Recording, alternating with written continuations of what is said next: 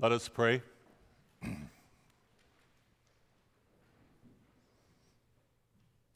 O God, as your Spirit inspired David's writing of this psalm, we ask that you would so inspire our hearing of it that we might be transformed closer into the image of the Word made flesh, in whose name we pray. Amen. One thing have I asked of the Lord, David said. One thing will I seek after. What is the one thing that you would ask of God? For most of us, that's a hard question. Not because we can't come up with anything, but because we are constantly praying for so many things. That's because we have so many hopes hopes for our family, our children, hopes for our health, hopes for the church, hopes for this seminary. We have hopes for Christ's kingdom of justice and peace to more fully be revealed in this world. We have hopes for our own calling that somehow our lives will make a difference in the service of this Savior's work in some part of the world. We hope for all these things so diligently, and we work for them with such fervor that life is difficult to keep balance as we run from one spinning plate to another. And we pray over all of these things. But what if there was one thing that could hold all the other things? The one thing that David seeks after is to dwell in the house of the Lord all the days of his life, to behold the beauty of the Lord, and to inquire in his temple. Now, it seems like David has smuggled in two things here. but for David, beholding beauty and seeking truth is really one thing because they're so intricately bound up with each other, especially when it comes to dwelling in the presence of God, to worshiping God. You cannot do that without beauty and truth. You can't do that in life without beauty and truth. Integrated, bound up together. Beauty without truth becomes unmoored. It can become indulgent. It can even become dangerous. And truth without beauty, it can only leave those with flat souls who are dead right. But when beauty and truth hold hands, it is always a call to worship. So we seek beauty and we seek truth.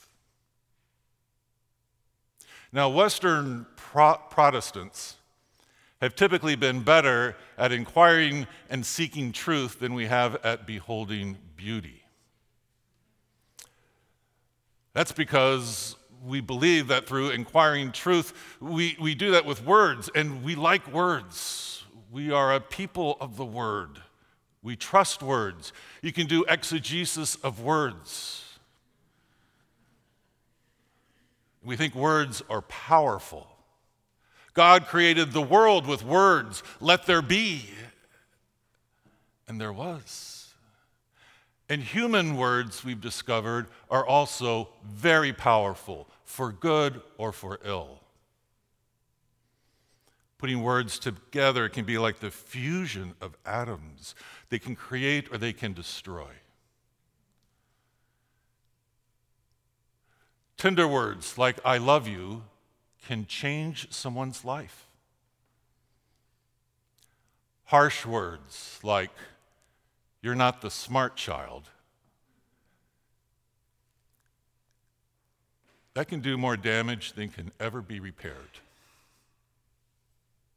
So we try to handle words carefully. We try to construct a more rational even more loving world with words. Beauty is it's emotional, it's subjective. It's hard to argue beauty. It's in the eye of the beholder. We came to seminary to be a people who know how to rightly handle the words of truth. So when we get up to read scripture, we, we don't we say things like, hear the word of the Lord, or maybe listen for the word of the Lord. But no one says, behold the beauty of the Lord, and then plows into Second Corinthians. but, uh, but according to David, beholding beauty is half of what should happen in worship. It is as if some Protestants think that the Reformation, the Protestants divorced the Catholics.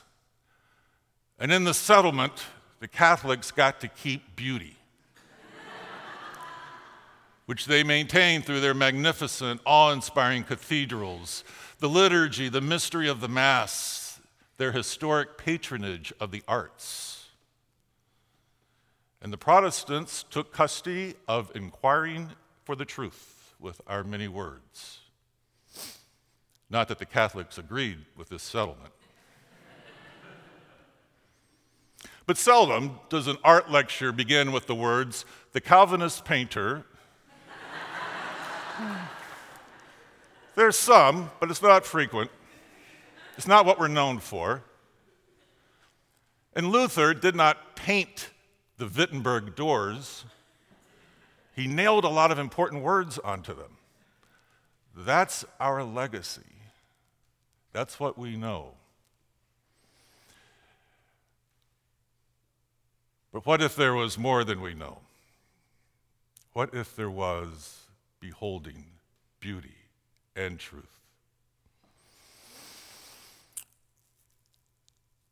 The Africana Asian and Latin Christians have done better than Western Christians through their indigenous integration of beauty and truth. It can be found in their worship, in their music, and their dance, as expressions of the life of faith. They have maintained the angel's favorite words in the gospel, which is, Behold. Behold, that's what you do when you approach beauty. Behold, there is more than you have assumed.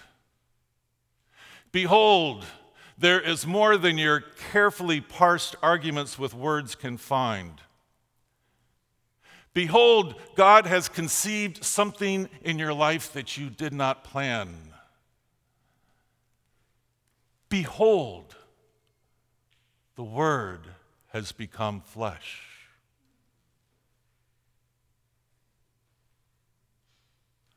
The temple that David so much wanted to build but could not, the dwelling place of God, has become flesh and dwelt with us. And we have beheld his grace and truth. You cannot behold the Savior without being overwhelmed. It, beckons your life in a whole nother direction, one that follows Him. And you cannot follow Jesus Christ to the places that He will take you without coming to worship where we behold His beauty and inquire more deeply into His truth. The truth is, that this Savior left the splendors of heaven where the streets are paved with gold in order to walk our dirty roads. To this day, he walks the roads past children who are going to bed hungry if they have a bed. The roads where people are gunned down in the streets just because of the color of their skin. And when, where others are slaughtered just because assault weapons are so legally available. He walks on the streets that literally flow with blood. And the angels say, Behold, there is a Savior in the midst of all of this hurt and this pain. Behold, there is another way. Behold the hard truth. The Savior cannot be near without us having to encounter the difficult truths as well as the beautiful ones. We have to encounter the hard truth that we are destroying the garden God gave us to care.